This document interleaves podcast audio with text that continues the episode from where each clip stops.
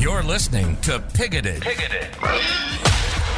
The podcast that brings comedians and experts together. Subscribe on Spotify, iTunes, or wherever you get your podcasts. Now also available to watch on YouTube. For bonus episodes, early access, and a ton of other great features, check out our Patreon at www.patreon.com slash pigoted.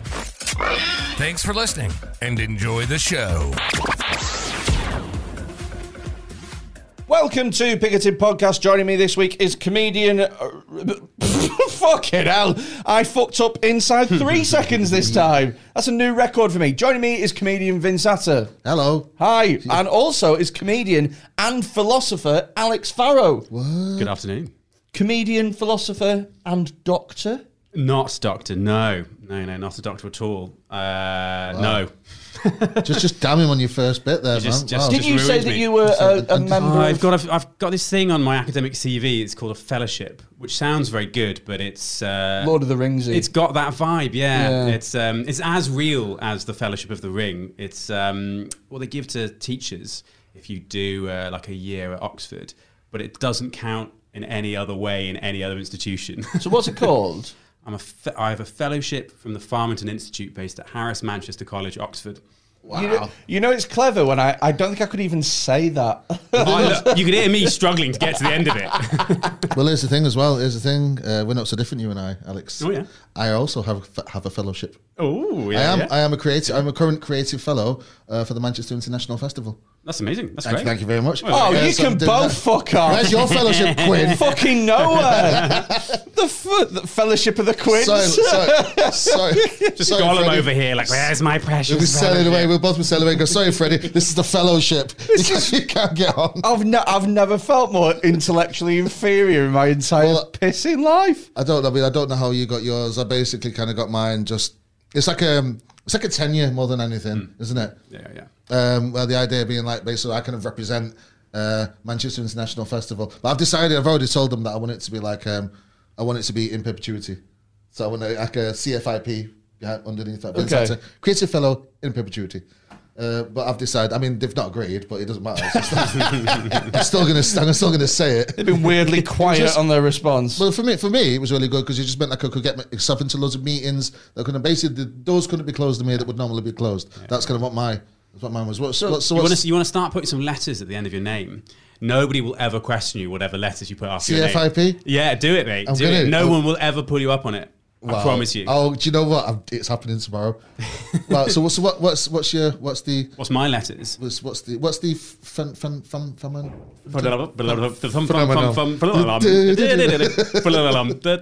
what is it? Sorry, what is it? Oh my god, Joe! It's stop making me do it again. I'm, Go on. getting into a hot sweat Well, in case just I get it wrong. of- Come on, what mate. is it? I'm going to get a professor somewhere come up to me like, "You said it wrong. You'll never be allowed into the so city what actually again." is it? What does it? What does it do? What does it? Well, it doesn't do very much other than sound very good.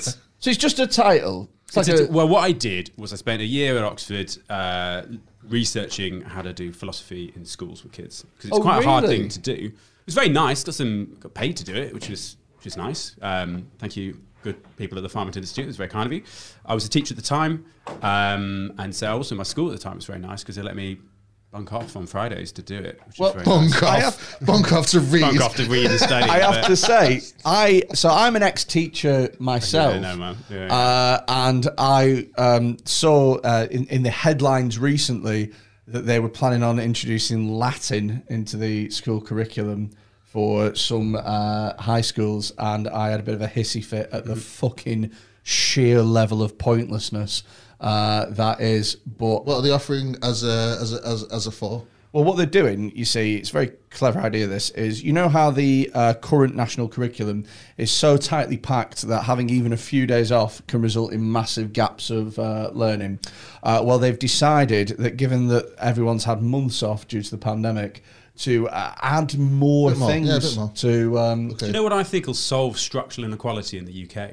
Yeah. learning the language of the greatest slave state ever known to man. Yeah. It's a bit of a slap in the face, isn't it? Really? Col- That's not to say that Latin isn't useful, got space for it. I just don't think it's what we're missing right now. Can't wait for some little smacker drinking Lambrini in the park going, In vino veritas. do you know what I mean? Like, oh, mate, it's just, it, it's, uh, do you know what it is? Is it's, it's somebody who's gone, huh, these really, these really posh, successful people from private schools, th- they learn Latin. M- Maybe it's Latin that makes people good. And it's like, eh, maybe. Maybe, not. Maybe we just gave morning tales to all the um, state school kids. Maybe they'd be Right. fine. I would, I would honestly, I would completely change the education system if I had a chance. I would completely change it so that you, um, you couldn't just drop out at, at sixteen with nothing. It was either like I think that you should either go down an academic route or a vocational route or something similar to that. I think like the amount of people that drop out at sixteen with literally fuck all shows that whatever we're doing isn't working at all. I think supposedly you're, you're not supposed to drop out at 16 anymore. That's like what my dad did. But uh, Really? technically, yeah, it's supposed to be to 18. Right? 18 Really? You've got to be in um, educational training until you're 18. Yeah, yeah, yeah. That is didn't that. true. that's not. That's No, I can't say it's enforced. whereabouts. wh- Whereabouts are you f- from again? but, Uh, no, no, I'm not from around here. No, no, no. It's different where I come from. No, no, no, no. Just keeping it real though. Uh, that is like the law. If you're a 17 year out there, 17 year old there being like, well, I'm be- not in school be or training, you're illegal. That's crazy. Priti Patel's going to come and take you Oh, to yeah, yeah, take you to a you or night class. Done geography. that would be such a fucking. Imagine being rounded up at seventeen and being forced into a night class to learn French. Be made to download Duolingo Not on your not phone. For, not for Alex, it'd be a joy. Like it was saying, I bunked off on Fridays to Me, read. yeah, me, me to bunking read off involves philosophy. like a very difficult research project at an institution. now you went to uh, Oxford, yeah? Yep. And what is it that you studied at Oxford? Was it pure philosophy? You, uh, no, you can't do pure philosophy at Oxford. They're too snobby about it. It's not Really? enough. Yeah, why yeah, can't, that. why can't they do it? Well, they, I mean, I suppose they could, but um, you have to mix it with something. So, like my my, actually, I didn't- realize I was going to have my sort of my full academic um, credentials broken down. So I did my undergrad um, in London, in King's College London, and then the rest of my qualifications from Oxford. The reason I went to London was you can't do pure philosophy at Oxford. Because for them, I mean, they're like, you know, it's a thousand year old institution. Philosophy's a bit new to them. they all started off as religious colleges, right? And so, uh, like you- okay. KCL, UCL, and stuff like that, philosophy was associated with atheism and things like that. And so Really? Oxford's got a bit of a snobbery that is really. that's- Wait. and it's still there, isn't it? Oxford's That's got a snobbery snob- yeah, to yeah, it. you won't believe it, mate. Get off. new, new college is like 800 years old or something like that, and they've not dropped Jesus the new. Christ. Holy shit. Newfangled.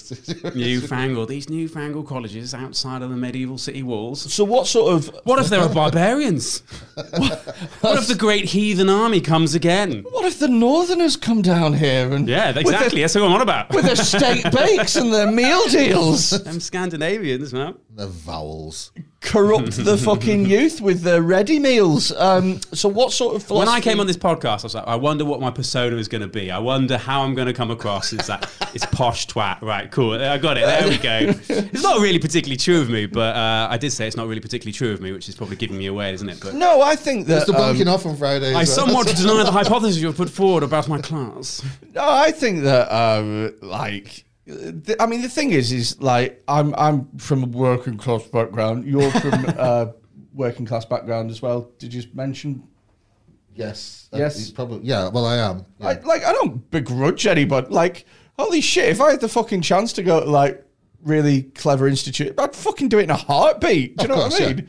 Yeah, no, I don't. Don't we're not we're not thinking like I'm. It's weird. Like, I only realised kind of only sort of in the past few years I kind of started holding people uh, with posher accents in higher regard. Really? I found myself doing Oh, it. I don't- found, don't do that, mate. Well, I, I, I know, I know, I know. Well, life has taught me that. But I just found myself. I don't know. It's like, oh well, he clearly knows something. He's there. There, there, there are T's. few, Well- glot, few glottal stops. You know this. What sort of uh, what sort of philosophy are you um, particularly interested in? Ah, loads of it. Uh, particularly interested in utilitarianism. And that's what we're going to talk about today. Do you know what utilitarianism is? No, I don't. Vincent? No, no. Uh, what is it?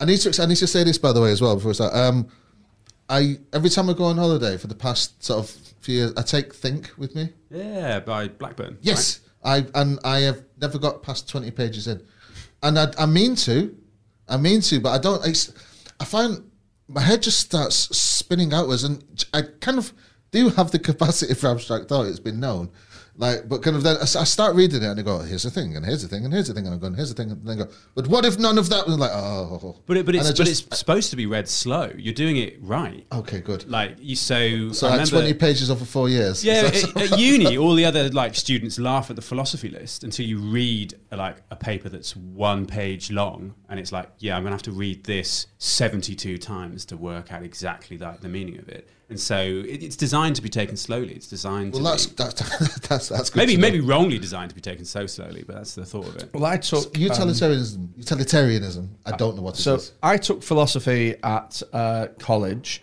uh, where I gained the prestigious um, uh, qualification of a C. Um, and there's a very good reason for that. At college, I decided, very clever idea this, I decided that um, some exams weren't worth going to, um, which in retrospect might have been a mistake. And I actually missed one exam uh, to watch Colombia versus Uruguay at the uh, World Cup, and it was a nil-nil draw. Oh God, yeah, that was an awful game. Yeah, it was awful. It was dreadful. And I watched it in a Yates's instead of doing my general studies exam. Uh, anyway, studies, I uh, got offered to do philosophy and uh, English uh, language at Lancaster. Turned it down. Uh, and then I did philosophy and English language and linguistics at uh, the very, very prestigious institution of the University of Central Lancashire. Yes, lad. Uh, UCLA. I um, yeah UCLA and um, that's well they did actually want to be called UCLA at the very beginning I'm- I'm and the glad. University of Central Los Angeles said we will sue you for everything that you have fucking got you little Prestonian Which arsewives. Darwin. yeah. Um, so I did it for, uh, I did philosophy at university for a little while, and it drove me fucking insane because it wasn't what I thought it was going to be. So I thought it was going to be a picking up of where we've already left off at uh, college, when what actually happened was there was an awful lot of rehashing, there was an awful lot of focus on the ancients, um, you know, and Plato and so. The minute that we came in and they went, uh, well, well, we're going to be talking about Plato's cave. I was like, this is fucking shit. I've made a huge mistake because I'm not interested in Plato or Socrates or Aristotle or anything like that. It just it bores me. The one thing I did get from those first twenty pages of um, Think Mm-hmm. was uh, was it didn't is it not like one of them like Plato or Socrates was invented by like as a character? Well, yeah, there's this kind of risk that Socrates weren't real. Socrates, Well, because yeah, the Soc- Republic. yeah, in the Republic, there's a risk Well, that it's, the- it's the beginning of this book, in the in the twenty pages of philosophy that I have read over the past four years, uh, it did say that it was a character created by was it Plato? Yeah, quite possibly. Yeah, Well, it said it was. It, well, he kind of le- lent into the idea that it was a character created by Plato. I was like, oh, so. Well- also, like, so I'm reading a script, and I was like, "Oh, what the I mean, fuck is this?" so- I didn't expect characters. So- It's not the last you know, Socrates is obviously Plato was a student of Socrates, and Aristotle was a student of Plato, I believe. And probably the most famous book written by Plato, The Republic, But centers around it centers around conversation Right. between Socrates and Plato, and a few other fucking characters that come and go. as So- they It's basically an early podcast. Didn't catch on for a little while, but Yeah, every once in a while, at the end of every chapter, Socrates goes, "Why not sign up to our Patreon?" Patrius. yeah, Patreon. Well, Latin jokes. Go on, Vince. Um, um, so yeah, I mean, I can see that. Anyway, utilitarianism. You don't know what it is. I Um, think it's that's not a word for working class people. Is this? There's no glottal stops in that. Thing. She can I- alienism. I'm going to um, I'm going to uh, hazard a guess at my definition for what it is, which is a um, a moral coda whereby actions should be um, uh, appropriated based on what does the greatest number of good for the greatest number of people? The greatest happiness for the greatest number. Yeah. Pretty much smashed that, and I. So, right, so, all right, so like, I guess as an example would be like um, if you, all right, so um, in in Game of Thrones, Great place to start. Why not? Why not? in Game of Thrones, in Game of Thrones, there's the Red Wedding. There's the Red Wedding. I don't- I don't- Which is- I which don't was watch it. Basically, it's episode the Rains of Castamere. The idea being like the Starks, one of the big family, they're all invited to a wedding. Okay, they're all invited to a wedding, and they all get murdered. Most of them just get murdered at this wedding. It's called the Red Wedding. It's Okay. one of the most brutal scenes of it. But then afterwards, they spoke to the um, Tywin. Ty- Another character, Tywin Lannister, Charles Dance. He kind of he was the one that put it together. He was the one that put this whole thing together, and he was like, "How could you do that? You murdered." And he went, "Listen, this war would have lasted for a generation. I killed ten people there. What's what is it? Ten people or hundred thousand? Is that what you? Yes. T- is that close to? Spot on. So Yeah. wow. Yeah, that's pretty. That's that's pretty red on. I mean, when you said sewing Game of Thrones, my expectation for the analogy was at fucking rock bottom level. I didn't know what was going to happen. I thought you were going to go. an, analogizer, mate. I thought you were going to be like, so she really likes these dragons, but which one's she going to choose? But yeah, that's that's pretty much bang on. That's what I mean, that's that's the first thing that came to. Then I thought, but I mean, but even then, like if you just if you'd have seen the rains of Castamere, you wouldn't agree with utilitarianism because it's one of the most fucking brutal, evil things I've ever seen on TV. But I also understood entirely what he meant. But the thing is, he didn't do it for utilitarian reasons. It wasn't for the sake of his troops. It was for the sake of he did it to win that war because he's a, a warmonger. But um, so I guess maybe is that the debate? as Well, whether one of the on- risks of utilitarianism is it can uh, be used to justify great evil under the pretense of good. Yeah. Really? In what way? Well, so when we've heard it, right? So uh, we should you should do the greatest happiness for the greatest number. It sounds like almost like maths. It's like, well, of course, that's what the right thing to do is. Except it tramples over univer- yeah, it tramples over individual rights. And so, um, is it right that one man should die to save the lives of many? You might be like, well, maybe a bit cold, a bit heartless, but maybe it's the right thing to do. But who gets to decide that?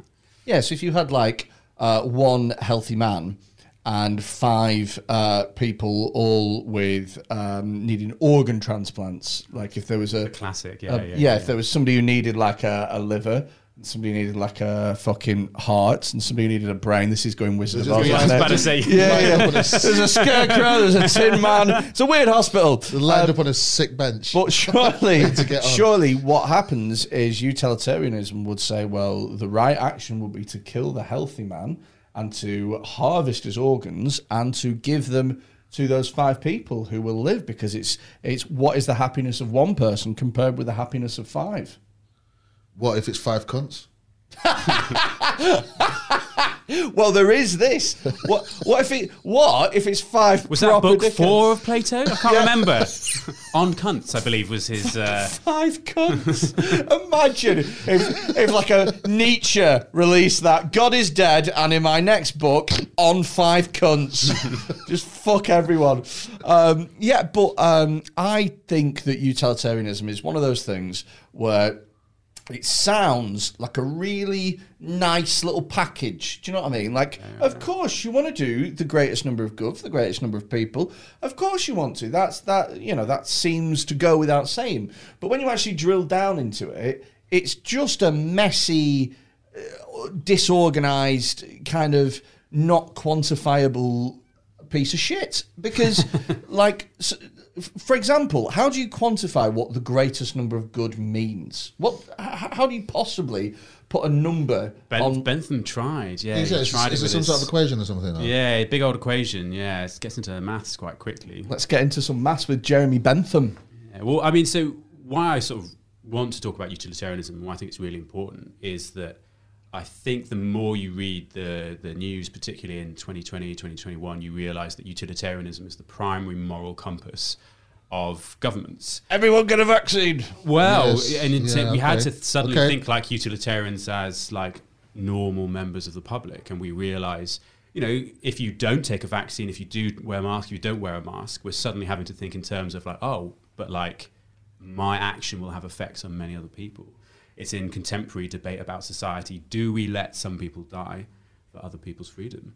And we as a population have been suddenly have to think like philosophy classes, and people aren't ready for it because we've not looked you're at it. absolutely right, yeah. People, you, you'll you'll see the level of debate down the pub or like on the message boards. It's like, oh well, we can't do this. Somebody will die, and it's like, yeah, everything that you do means that somebody somewhere will die. At Yes. least through acts of omission. Yeah, I mean that's been one of my really. I'm a comedian when I don't do this. That's no, well, it's, it's been dark, one of my it, it's been one of my absolute I love it. It's- I love- bugbears. I love it. I love it's, it's, it's been one of my bugbears of the whole pandemic is that there's been a trade off painted where it's been listen either you lock down and lives will be saved, or you do not and lives will be lost, and it's like no, because whatever happens, lives are going to be. If you lock down, people's lives will be lost due to you know missed appointments, due to uh, you know, I mean the the well-known established rate of economic depressions and suicides alone will kill more people than what COVID has done. Uh, so it, it, it, it's really messy to sort of you know compare one with the other, compare one option with another. It's really interesting that you're saying that. Yeah, they're asking people to kind of eh, take a philosoph- philosophical stance every day, and, and being people don't know that they're doing it. Obviously, people don't realize that they're doing it, but they kind of it's, the, the hand is being forced. Uh, it, whichever way, whichever way, I think you lean to on this one. Your hand is forced. Your hand is definitely forced, kind of one way or the other. Like so if you pro, you know, if you're like, look, get the vaccine, get it in me, you know, if you do that, you're like, I'm doing it for the greater good, and I'm kind of doing it to protect myself, uh, but I'm kind of doing it more for the greater good because then I might not give it someone else because I've got, I might have a bit less COVID in me. It's, it's just feels so, it feels so floppy.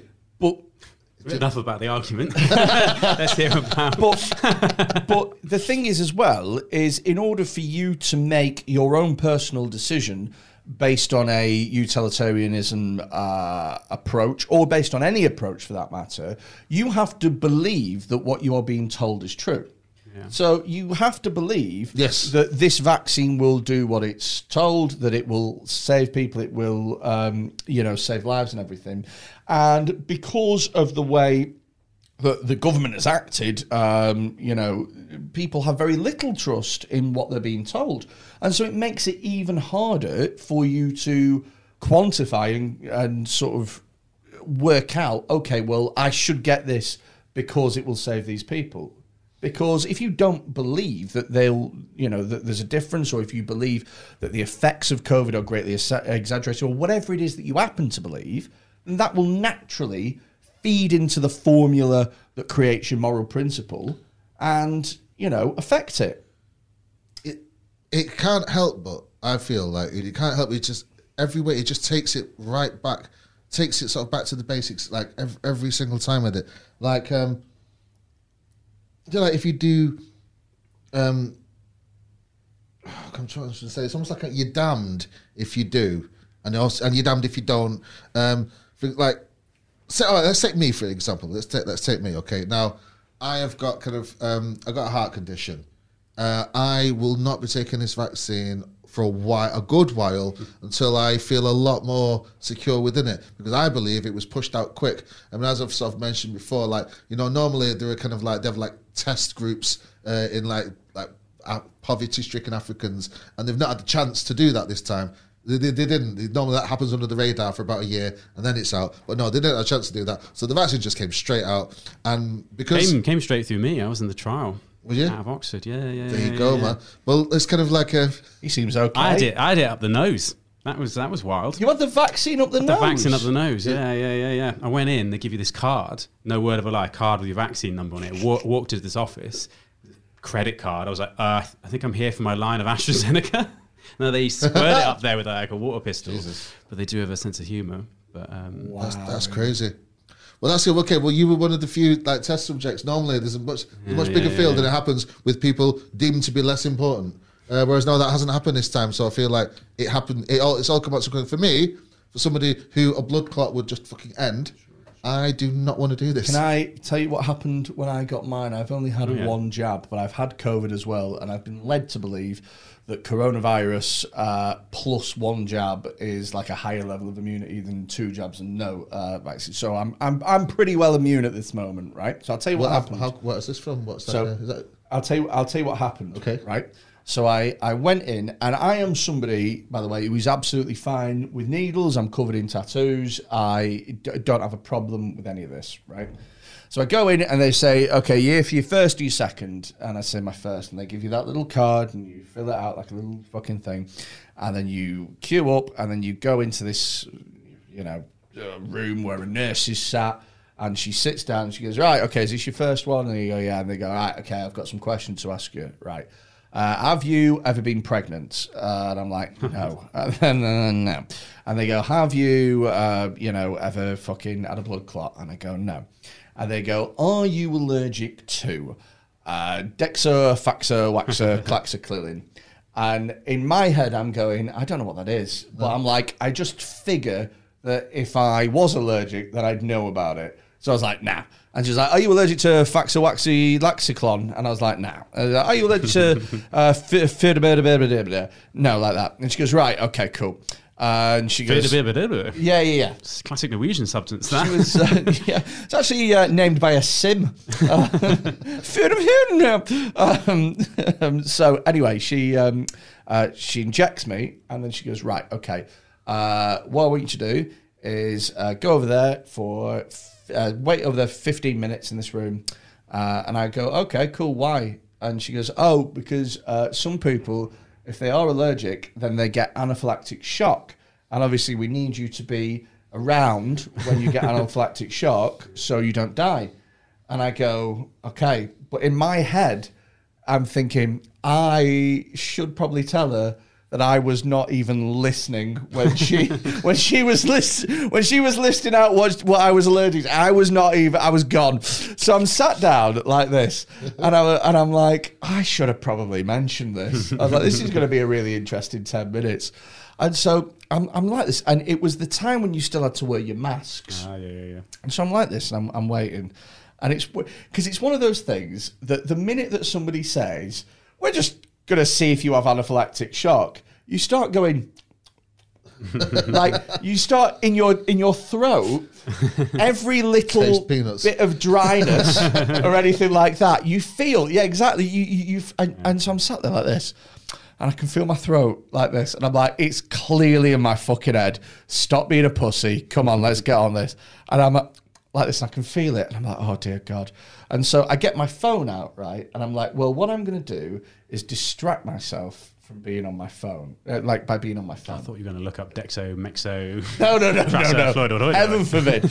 so I'm there and I'm looking at Twitter and I'm looking at fucking football transfer news or whatever, and I could see my field of vision just starting to go a little bit. And I'm like, oh, don't fucking faint.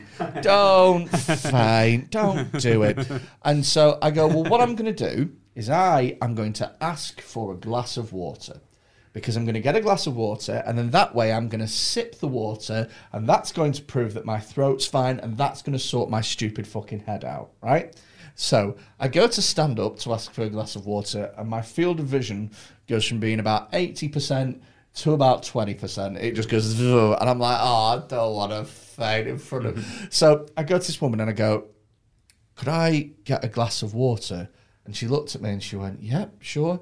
And she potted into the back to get a glass of water. And I followed her into the back, right?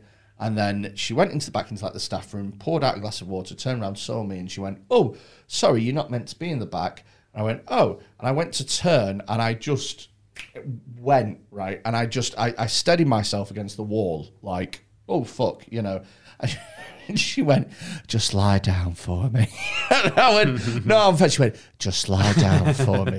And so I led down in a corridor, right, next to the staff room, like this. And I had this glass of water, and she went, I'm just going to get a doctor, like this. I was like, oh, God. Was she as sinister as you're making out? Yeah, oh, yeah, yeah, yeah. Just lie Yeah, yeah, down yeah. for And so I'm, I'm, so I'm Such sat- a micro difference in tone between sexy and sinister, isn't there? yeah, yeah, yeah. Just, just lie down For me. Yeah, yeah, All right, okay. yeah, yeah, yeah. So I'm led down, right? This and the doctor comes over, checks my pulse, and he's like, "Oh, yeah, you all right? How are you feeling?" I was like, "Look, really, I just felt a bit faint. That's all. Do you know what I mean?"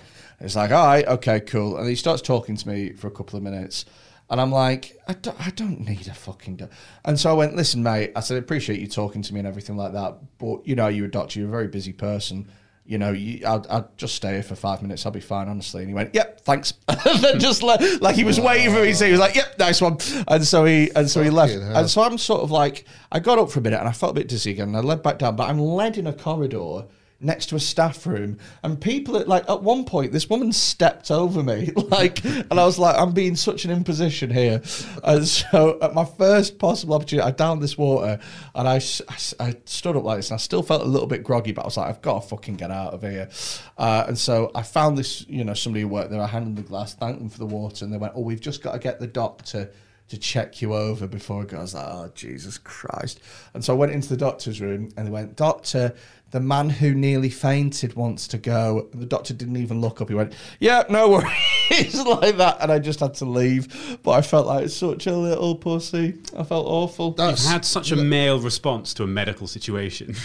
You think? You're ma- yeah, like if you if you you've just had like a drug put in your body, you've like collapsed to the ground about it. I And your I predominant, it would be the same for me as well, mate. My predominant thing would be like, oh, I hope this isn't embarrassing. Yeah, I well- really don't want to look. I don't want to look Wow. bad. Whereas what we should be doing is like, oh, I should just like let the doctor help, oh, stay Oh, along for a little No, bit. no, no. My response would have been exactly the same. It's like, I'm going to style this out. Yeah, I'm gonna, yeah. I'm gonna go down slowly. I'm, I'm gonna like try and look upright How much of my throat throat would have had to close up before I. before. he- That's wow. Like yeah, the fact yeah the fact the fact that you couldn't get out quick enough that you wanted to get out, and even, like, and even then you decide that's the thing. The fact that you did, and you thought, no, do you know what? I guess I should. They were like, no, do you know what? Please go and check. And the guy was like, yes, you can fuck off. Yeah. that's that's incredible. That is fucking negligence of the highest order. But the thing is, though, the thing is, is um, so I, I read about this um, uh, online afterwards because I was really interested in what happened to me. Like I, I, because I'm not afraid of needles. I have no phobia of them or anything like that. Like I say, why would you I'm covered. I'm covered in tattoos and shit. So it's not like um, I, I, I have that Yeah. worry about it.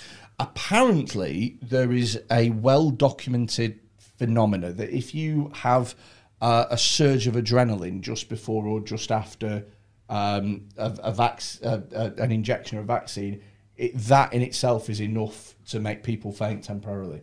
right. So the fact that she was like, okay, well, we're just going to test you for anaphylactic shock, that was enough to Right. trigger whatever weird response, like, th- you know, that there is. Anyway, utilitarianism.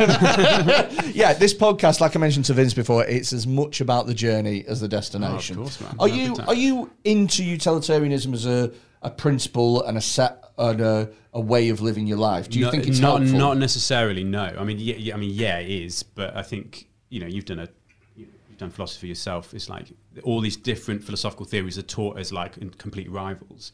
If you ever meet anybody who's like a pure, if you ever meet anybody who is a pure utilitarian, like I'd be. I'd be kind of worried about that man. Yeah, yeah. Or that woman. Like, dictator. It's a numbers Yeah, game. yeah, you yeah. said that man, and then you And corrected then I yourself changed and, it, then- yeah, and that woman. yeah. But it or would, oh, indeed oh, anybody but, who doesn't identify as a gender. But oh, it would. It would long- certainly be a bloke. It If would. it's it- a- yeah, It's yeah, such a bloke thing to be like, no, no, that helps the most people. You can all fuck off. Do you know what I mean? I think that uh, it's it's it's one of those things where it feels like a philosophy that kind of gets rid of feelings almost, and just kind of goes, well, that does the most good. We'll do that. Well, it sort of puts feelings right at the center of it, but says, right, that's where we need to get to. Everybody needs to be feeling good. Let's not feel anything Yeah. up until that point. Where it's about cold reason. Where does Thanos' snap fall on the scale of utilitarianism? Uh, this is a level of knowledge about Game of Thrones. No, this like isn't Game of Thanos. Thanos No, means this is, death. um, This is- oh, Thanos is um, Thanos is Marvel, Marvel Yeah, universe. the- Marvel the- universe. The basic premise is he snaps his fingers, and half the universe just dies because of over, because of overpopulation. Got it. Got it. That's yeah, yeah, that, and that's it. And that's that's his only. That's his only. That's his own. That's It, after as soon as it did it, he just went off and died. Went off and retired until he died. That's known as Derek Parfit's repugnant conclusion. Wow. in academic philosophy. Okay. It's this idea that it is not necessarily morally evil for destruction of large numbers of uh, sentient beings. And his, Okay. na- his name is Derek. Derek. Parfit. Yeah, it's If less good than Thanos. Derek Parfit. Derek walks on. Imagine if you got Derek. mass genocide committed by Derek Parfit. no, no, Derek Parfit. Your name is like the biggest crime that a Derek Parfit has ever committed is like, you know, maybe encroaching on his neighbour's land by three quarters of an inch, an overgrown hedge or something like that. Yeah. Um, so he says it's not necessarily wrong. So yeah, wipe out. so the repugnant conclusion is this idea that like if we want to that like ethics gets really complicated. This is a podcast, so I can't refer to what's just happened visually. but- Oh, it gets recorded, Oh, as, well. recorded as well. It gets recorded. I Yeah, accidentally, but- I accidentally activated the recliner and shit myself a little bit. Buckle in. Whoa! Everyone sees that. Yeah. Go on. is that uh, population ethics gets weird, and so if you want to maximize like utility, one way to maximize utility, you kind of hear this in sort of um, arguments for and against vegetarianism, right? And so some people, some meat eaters, would say, well, it's right to eat meat because it's better that animals' lives exist, even if they're short and nasty, because it's better to exist, better to have one billion chickens living, just lives worth living, than it is to have a couple of free range hens walking I about mean- that are really happy. I mean, I am a meat eater myself, and even I think that is a fucking stretch. Even I think that's a stretch. Because, right, if, if, if you were to take that conclusion to a human level, Yeah. right, let's say that there was a woman who was heavily pregnant with a baby that had like uh, one in a million syndrome or whatever. And the doctors were like, hey, listen, uh, you are going to, uh, like, we can give birth to this baby, but it's going to live for an hour and then it is going to die in excruciating pain. Or option two, uh, we can just abort it now. Uh, um, you'd have to have a psychopath of a mother. In fact, I would argue that no mother would go, well, one hour's better than nothing. So what's difficult about things like the repugnant conclusion is that if you look at like sentient creatures in nature, if we're referring to like animals, like the, what's that um, Mitch Hedberg joke? Like if you fell into the sea, all you would hear if you spoke fish was screaming. They're getting they're getting eaten like all the time, man. The lives of fish are like horrible, right? Yeah. And so like if you had that Thanos' click, like is it the moral thing to do to end the lives of most creatures on Earth because their lives aren't worth living? Hmm, no. What- but is that, is that consistent with your previous statement that it would be right to abort the, the life of the child It's- the one in a million syndrome? I guess it's who decides that, isn't it? I mean, who gets who gets to? I mean, who gets to kind of make that?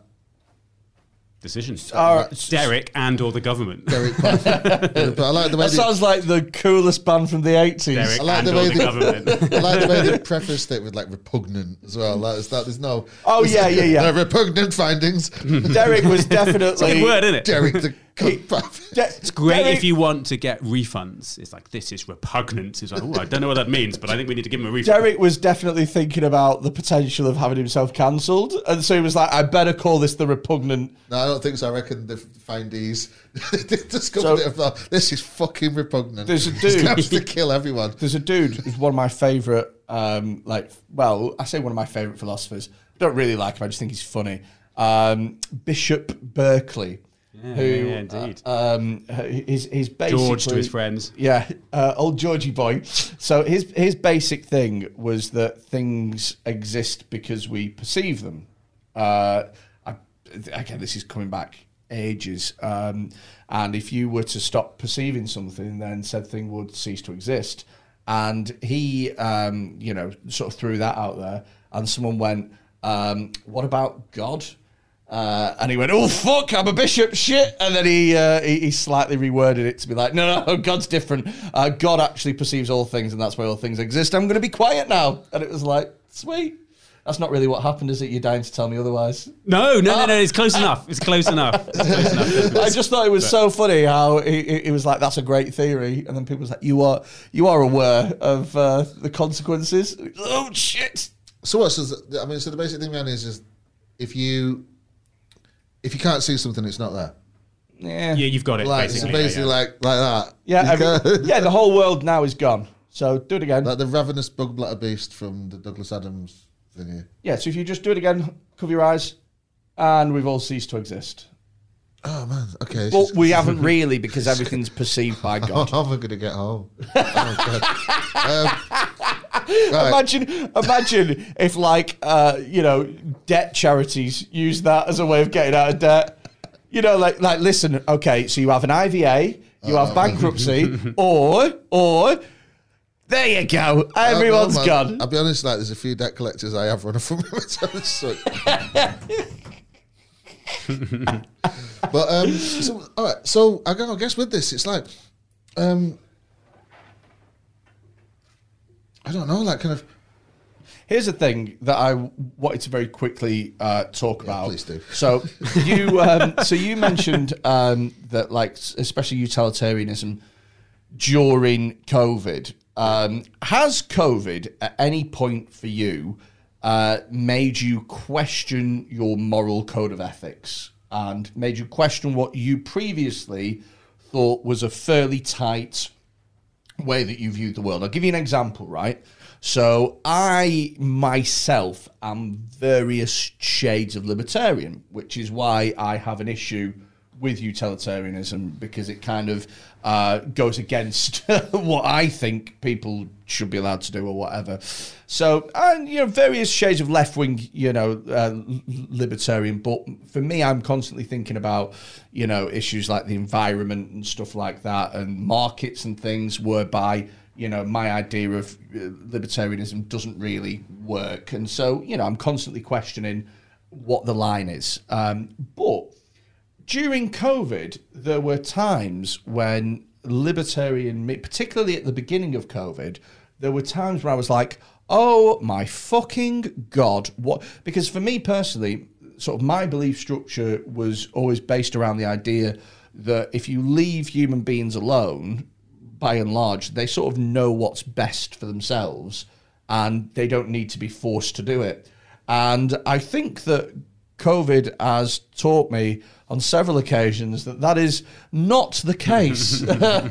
and I, I it, it- it's strange because I'm not sure why. Because we've, we, I've constantly seen people acting against their best interests on, on such a regular basis that I've lost count. but I, Like how?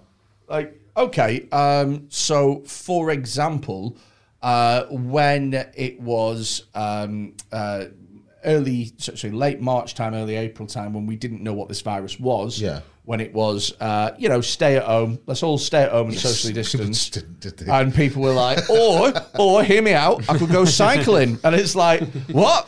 Um, but but it- Brighton Beach. but yeah, well, well, this is it. So it would it it, it makes okay, sense that at the very beginning, when we didn't know what it was, we'll all stop home, we'll all stay away from each other, and we'll all just work out what this is. And people were like, no, uh, and I can't work out whether or not for me that is because um, my belief system is inherently wrong, and people are thick as fuck, and they don't know what their own best interests are, or whether or not it is because the media has manipulated people to such an extent and mistrust is so high that people can't act within their own self interest because they do not know what their own self interest is.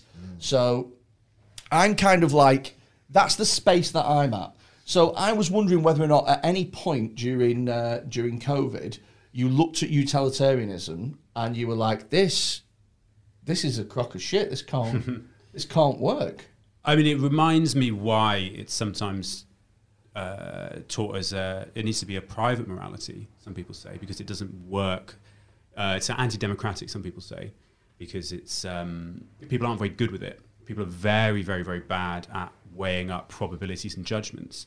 And what was so weak about the UK response to COVID was, you know, better comedians than me have done impressions of this when it was like, stay at home, but go to work unless going to work is bad. We had to Yes. make these calculations all the time where we Yes. have to weigh up a risk for a disease that was novel to us, that the man behind the microphone didn't understand Yeah. himself. And we were asking people to make decisions that would are just too difficult. Right and good people could not make those decisions. Yeah. Um, they needed more guidance and they did not get that guidance and people died because of it. It's not good. It's not nice. And it was bad, man. It was really, really, really bad. Yeah. That's one of the weaknesses of, you know, like everybody's got the libertarian aspect in them, right? In the sense, you know, like freedom is good. Freedom is really, really, important, but we need guidance as well, man. Do you know what I thought was interesting is like because we went back to how do you like how do you properly quantify the the level of goodness or the level of happiness, right?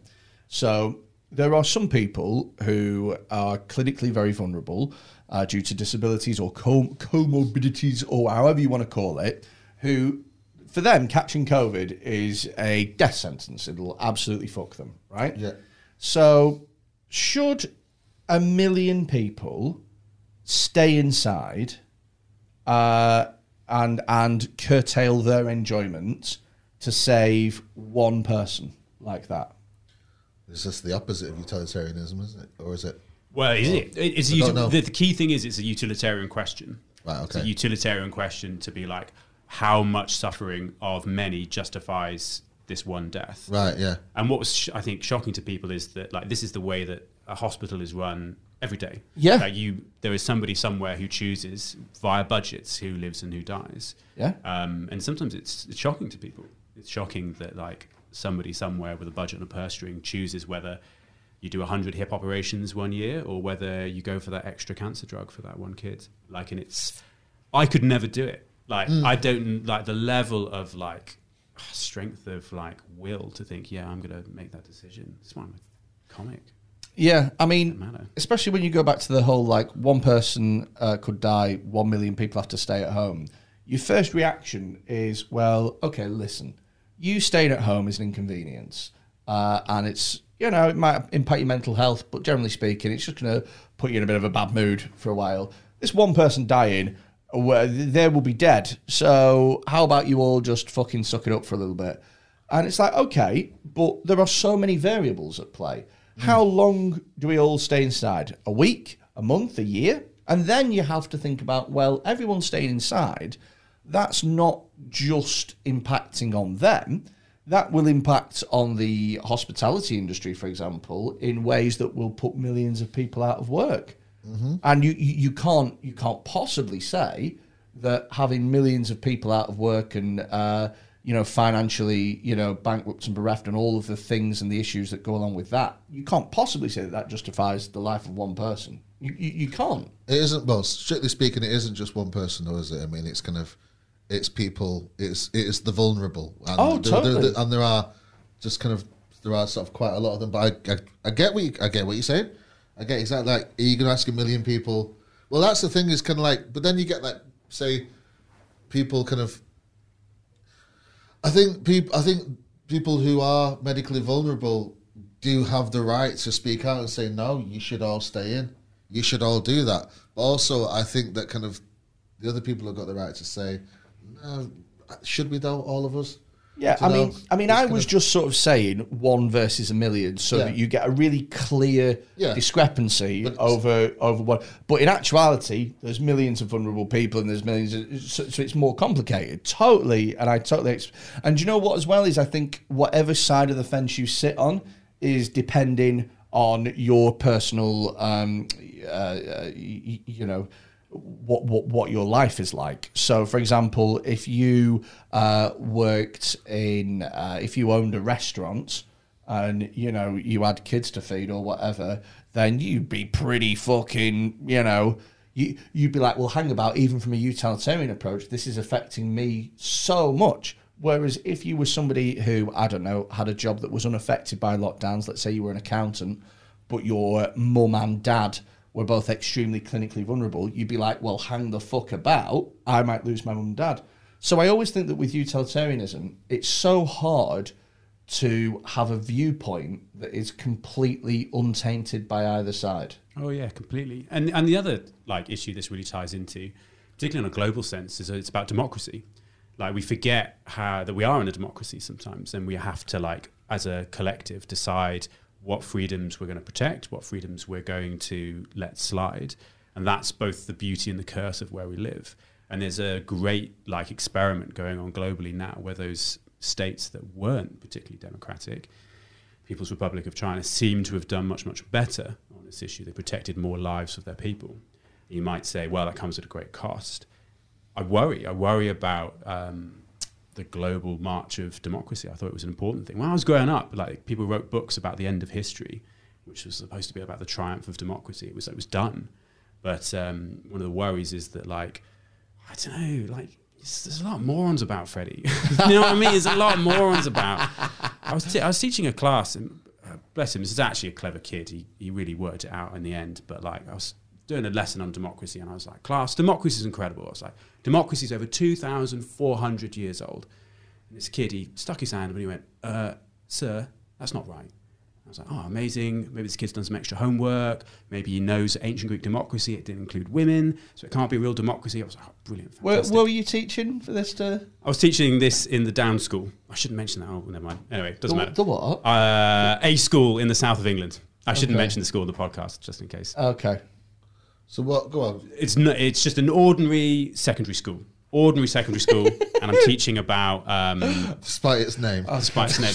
Yeah, it's despite its name. So I live in an area of the country called the Downs, not to be confused with Down House, where the Okay. Queen, well, the I about to go. I had been confusing it with Down syndrome. I was not teaching. do, do you know what? Do you know what, Freddie? It's very good you picked me up on Now that. listen, Otherwise- now listen about this democracy. kids. anecdote, this anecdote could not withstand people being like, "Why is Pharaoh hating on people with Down syndrome?" It's not that at all.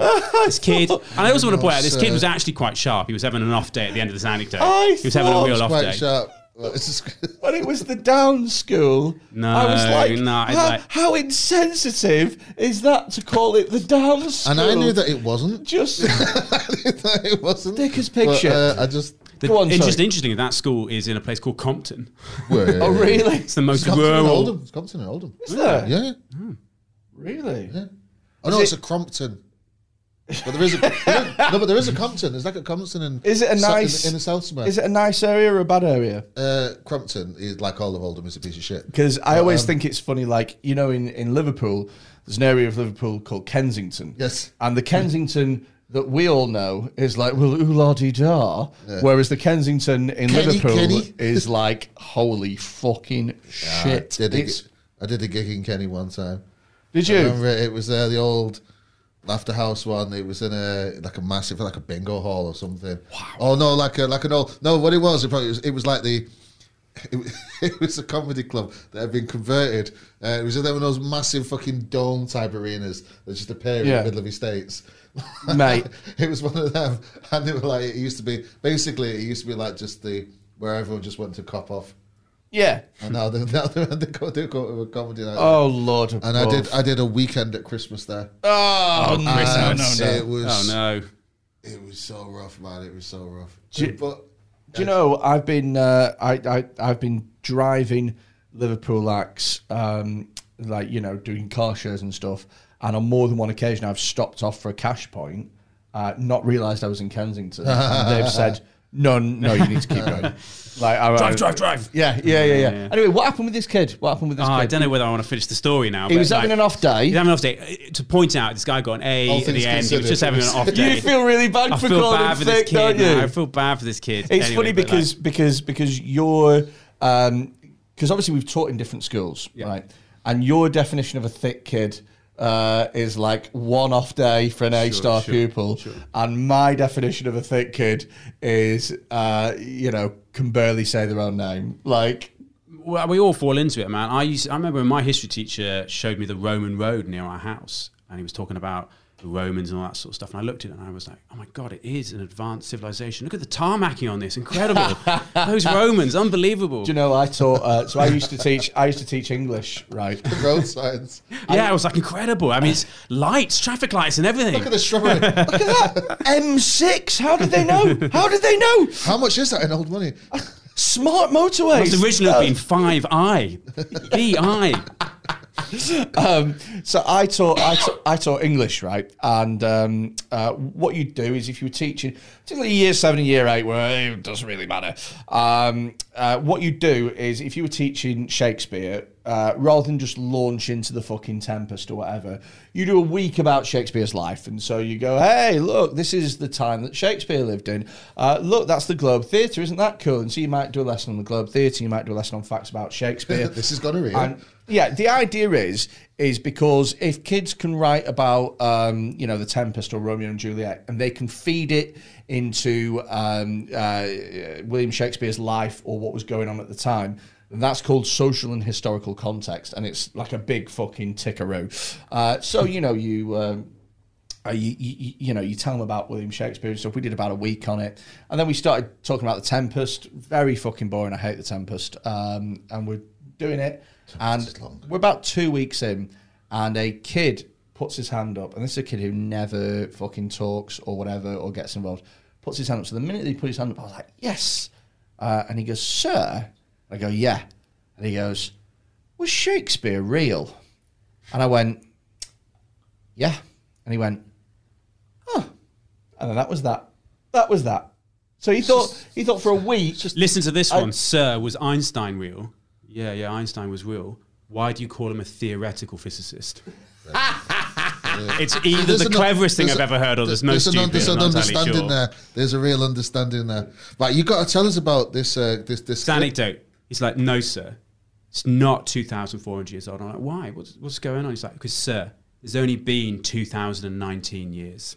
Oh my god! BC is going to blow his mind. BC is going to Good blow his mind, yeah. And you just Blown like, cranium. oh. Yeah, you know, it goes back and forth, and you know, we've all had that moment, right, where you're just you're just off on one, you've not been paying attention, or whatever. I'm like, well, you, what about BC? And he's like, what does BC mean? So, what does BC mean? I'm like, it just means before Christ. He's like, nah, that's where you and I differ, sir. I was like, what? it's like, sir, I'm an atheist. Jesus Christ, he never existed. So, just to break this down, Wow! this guy's gone so far atheist, he's come out as a young Earth creationist. Wow! Unbelievable. brilliant. Took us a Oh, little while to correct him. like? But what the important thing was, he'd obviously just gone off on one, and like he, it would have been so easy to make that kid feel stupid, right? Particularly mentioning, and I would have podcast. enjoyed Nah, every minute of it. but, but but like a good teacher and a good story is about. I shared lots of stuff. I shared that like Roman road story. He was obviously embarrassed about how he got it wrong and stuff like that. But we can all do that, right? Oh, I yeah. Think, like one of the best things about democracy is admitting you're wrong, giving the ability, giving a way out to people. Once you've got a firm stance, we so rarely allow other people to admit they're wrong, have a U-turn. Yeah. U-turning is the best thing that a politician can do. Every time the media's like, "Oh, this politician's U-turned," I'm like, "Great, Yeah. good." This Just stand up and politician- go, "Do you know what? I got it wrong, mate. Hands Yeah, up." this politician thought one way, and then there were new facts, and then they changed their opinion. It's like, yeah, that's um, that's what's the- meant to happen. The wind blew in a different direction. Uh, but the problem with that is when Started to politicians do donuts on the motorways, U-turning so much, maybe not. The problem with that, though, is when politicians U-turn, but they aren't U-turning because of new facts and new data. They're U-turning because they've listened to what the public wants, and they've got, oh shit, Just the wind has changed. Yeah. yeah, yeah, yeah. Yeah. It's um, you know what's interesting about the whole democracy thing is I am not sure how sold I am on democracy. I ju- uh, so do you know what? You're not alone, mate. People like I'm worried about it. So Like Who's that Hitler guy? So here's, You know, so no, no, no. Well, well, for a Lawrence start, I have long suspected that we would all be secretly happier if we lived in a dictatorship. You are one of the floppiest libertarians I have fucking ever met, mate. you have U-turned so hard from the start. It's So- like, you know what? I consider myself a libertarian. What is it like? Ten minutes later, do you know what? I've secretly So- thought we'd all I be thought- happy under a But I have thought this dictatorship. for a I, for one, time. welcome with open arms. Our new Uh, whoever the dictatorial I have, figures are. I have, I have thought this. I have thought this for a long time. Right, is one of the things that I think leads to why people are so unhappy and there's so much unrest is because there is an illusion of choice um, in terms of. Uh, you know, leaders and policies and just about fucking everything. And it's this idea that, let's take, for example, Brexit. Um, so we had a vote, and you know, 52% of people got what they wanted, and 48% of people didn't get what they wanted. Now, those 48% of people that didn't get what they wanted, they did not go, oh, well, fiddle dee, democracy in action. What they did is they went, this is bullshit. We were sold on an incorrect thing. This is wrong. We need a recount. All these people who previously voted for it have died. This isn't the Brexit that we want.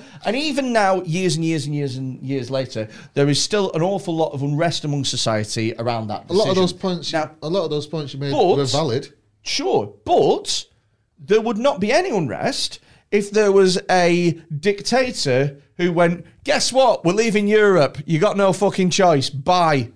Th- th- Because you wouldn't have a choice in the matter. So that So that's illusion. not that's not what's happened, is it? but no. What no, actually no, happens not though what is happened. I like you think get a dictator, and for a little time you're like, well, I mean, at least it's sort of kind of peaceful, you know, like we just kind of get on with it, you know, what he says goes. But then all that unrest is been bottled up into what's known as revolutions, which really consistently occur under dictatorships. Yes. They're bloody and they're messy. it's like much so. instead of having like that horrible discussion with somebody in the pub over Brexit, which is unpleasant.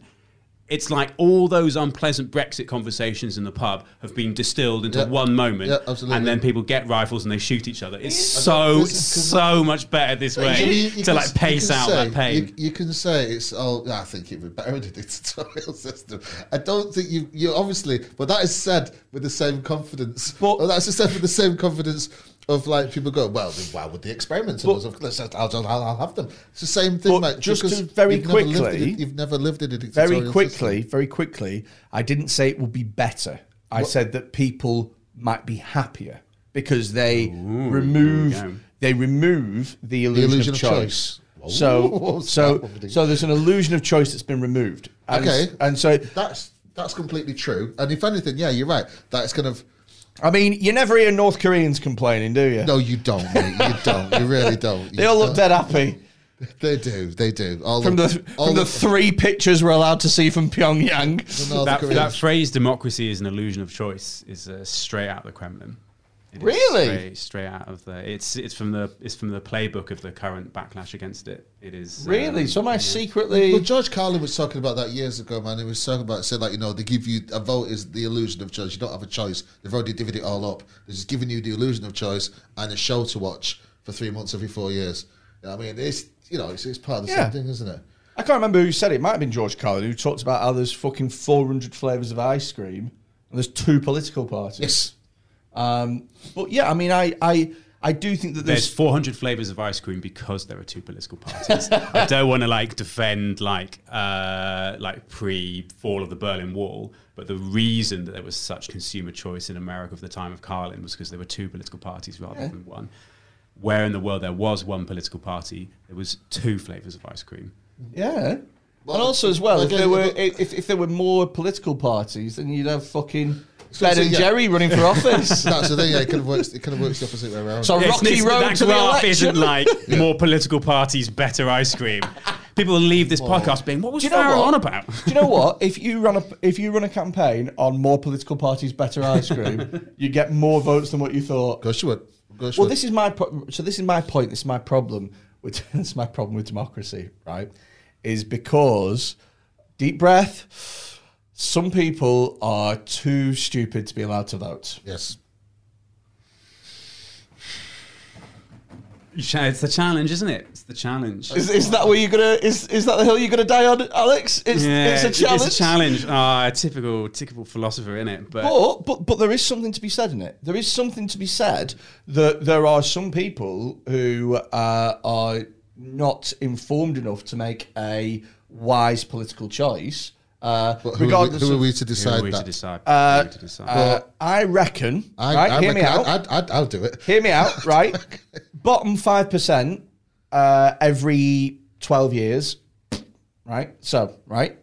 Well, he's starting to talk dictator now. I know what that Right. noise means. So- that's when you start joking about that- killing off the population, signal- isn't that it? hand signal. Right. Here's what you do. Right. Yeah. First of all, take a test.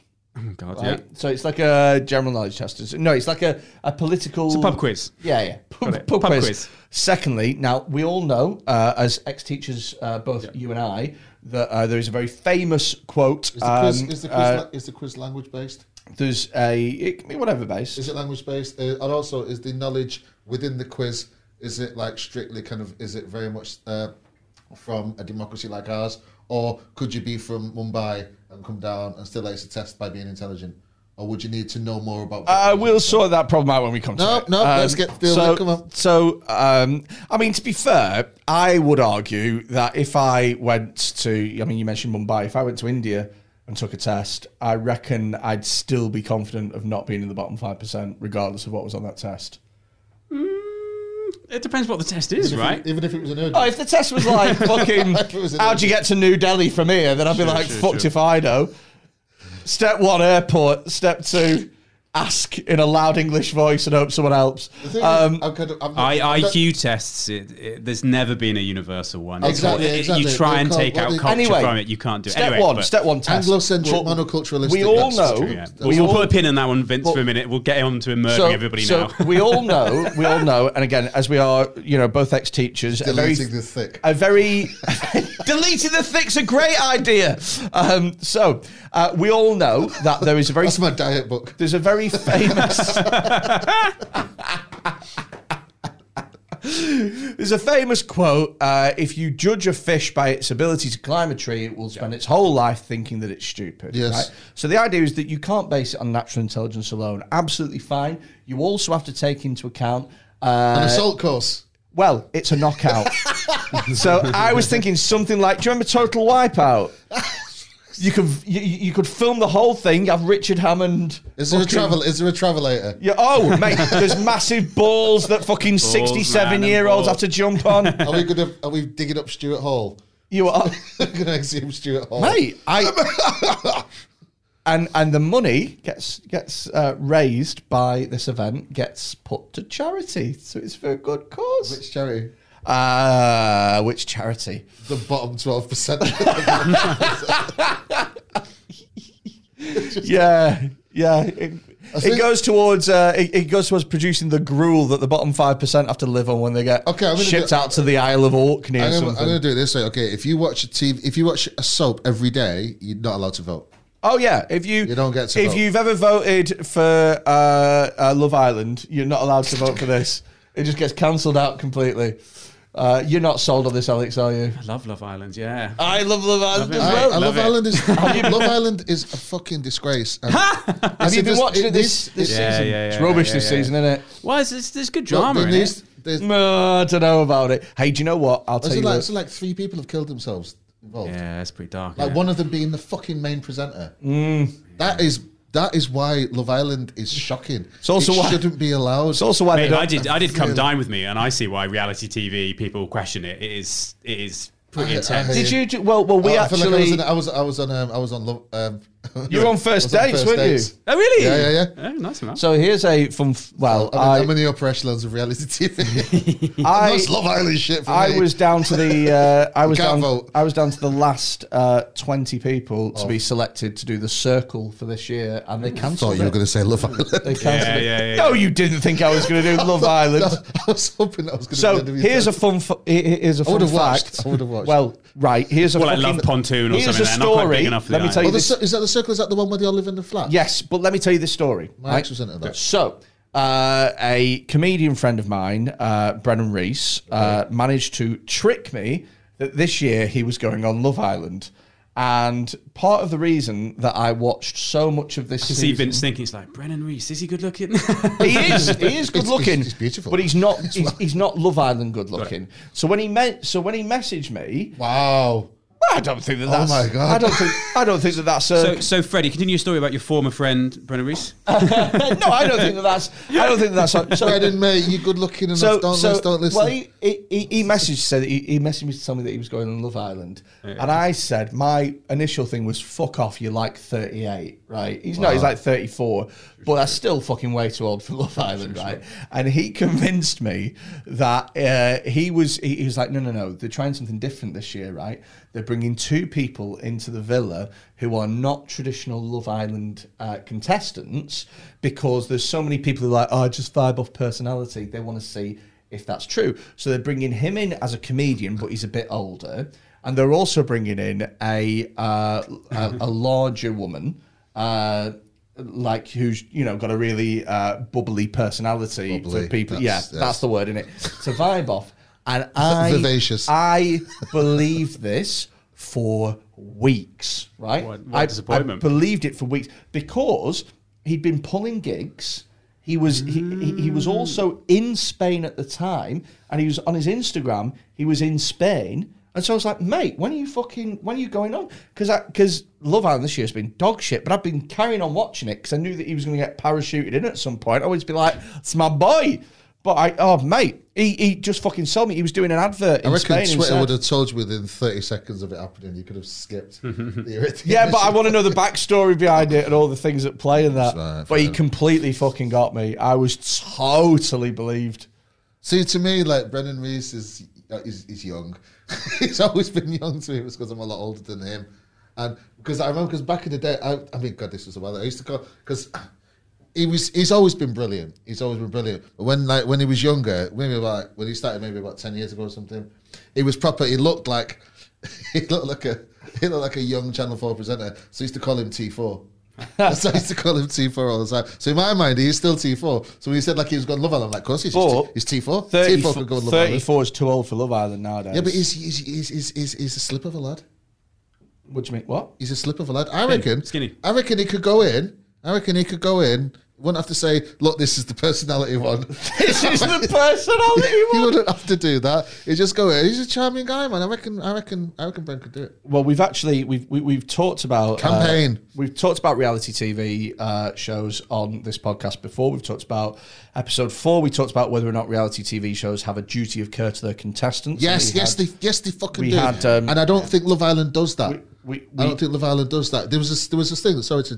No, no, no, just it's- it's fine. There was a thing. I was chatting to um, someone, a comedian, well-known comedian. Um, she worked on um, the Jeremy Kyle show. Okay. Uh, was a runner on the Jeremy Kyle show, uh, chatting to me about I that. feel like we had you in for the wrong episode. Well, we were, chatting, we were chatting about that, and uh, I'm always saying on the wrong day. Like we were chatting about that, and she said basically what they would do is they would just leave. Um, also, and I spoke to like someone kind of who left there, who kind of was like a director of it as well. They're just like ethics just got to everyone. Um, basically, like so, what they would do is like they would leave a crate of beer because they're not allowed to give them drink. They'd leave a crate of beer in in the dressing room, Like a Just leave- sign that just says, leave a- "Drink just- me." just leave like a table full of beer, like, and they just lay it out. And what they would do the night before is they'd ring each other, they'd ring them and say, "What do you think's going to happen tomorrow?" She goes, "Well, I don't want to speak to Louise. She's a bit of a cow." Then they'd ring Louise and go, uh, "Jenny says you're a bit of a cow, Louise. What do you think about that?" So then, but next time they meet, they're on stage, fucking bared up. Do you know what I mean? It was wrong. Oh, That yeah, show well, was wicked and wrong. I mean, again, you can listen to episode four if you want to hear more of uh, of this. I mean, my personal uh, belief and opinion on it is, I think, uh, I, th- I think that, um, for example, the X Factor and Jeremy Kyle is different gravy than Love Island or The Apprentice. I think Love Island and The Apprentice, you know what you're getting on. Do you know what I mean? I, I, I it don't matter how many people top themselves. I, I don't have any sympathy if you go on Love Island they're so because young. you know what they're you're going so for. young. They're so young, and the glamour, the glamour of it, the glamour, the actual. I mean, it was. Let's say like not. Let's say like you're you're 19, right? You're 19. And you're watching telly, and all these beautiful people are on It's- telly, and it's sunny, Sure. and they're all having sex, and there's everything you want as a Well, 19 year old. Of course, you want to go on that Sure, show, but I and you're not think- going to think again, Am I? Do you know what I mean? Am when I, I said, ready for this? you know, when I said I don't have any sympathy, I think that's a bit callous. You know, what I meant is that I have far less sympathy Callous for that mate. than somebody who went on Jeremy Kyle and killed himself because I think it's a different thing. Anywho, like I say, I'm, I'm, I'm not Freddie's sure. trying to move this on so I'm trying to hard. do it because we've done it because we've we've, we've already done it. We've been there. All right, Episode all right. four. Go and watch it. Um, uh, my next question Who did you uh, have on for that for you? episode? Uh, we had uh, former a apprentice star Lewis Ellis, Okay. um, Which comedian? uh, which comedian Ray Bradshaw. Oh, okay. Anyway, um, so like that. uh, we are going to quickly wrap this up by talking about the very famous uh, trolley problem. Do you know what the trolley problem is, Vince? No, what shitty wheel? got your pound stuck in it.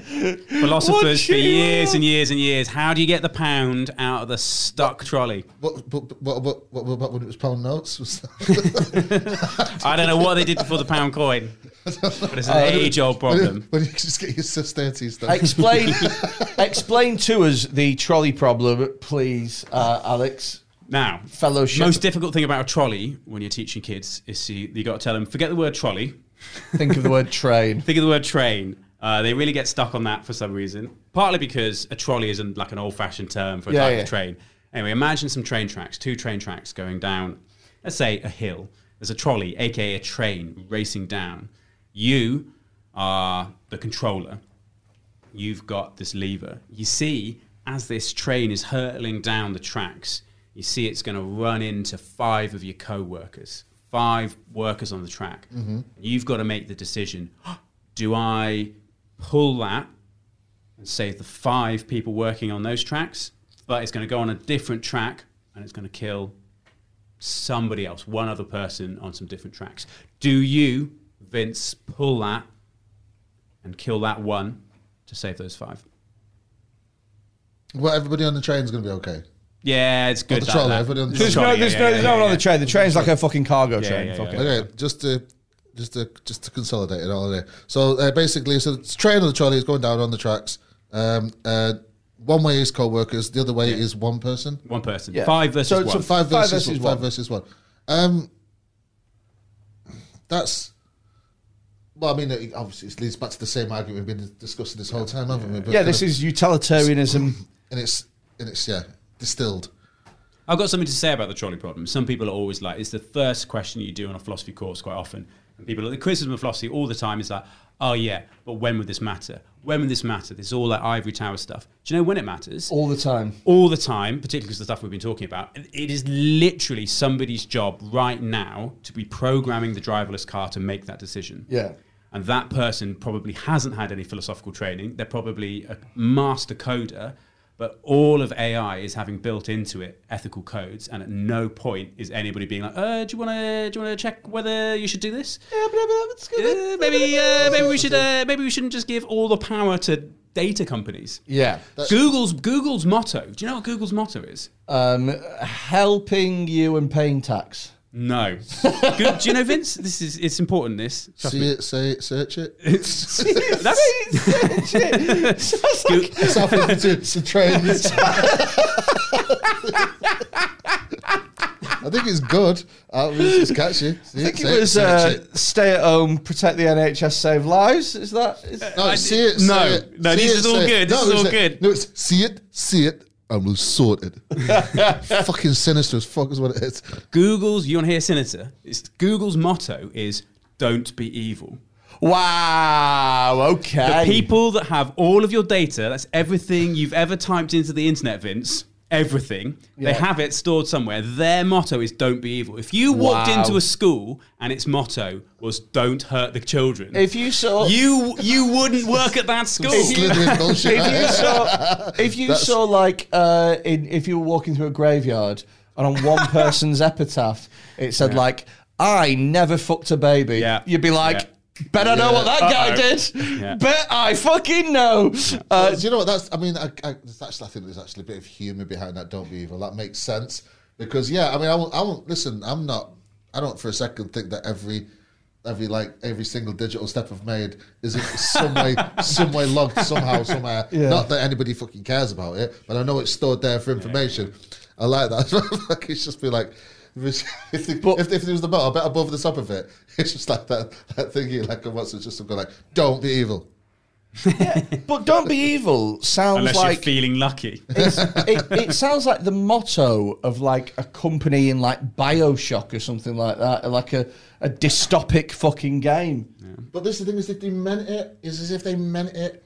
Like surely every, it's just get every sort of, every sinister ring of anything anywhere could be immediately just. You know what I mean? Like if they really meant like don't be evil, I was like, oh, don't be evil, guys, because we're probably not going to. I like I like the idea that there's a programmer working really really hard on a new project, and his boss comes over and he goes, "It's great work, Jonathan."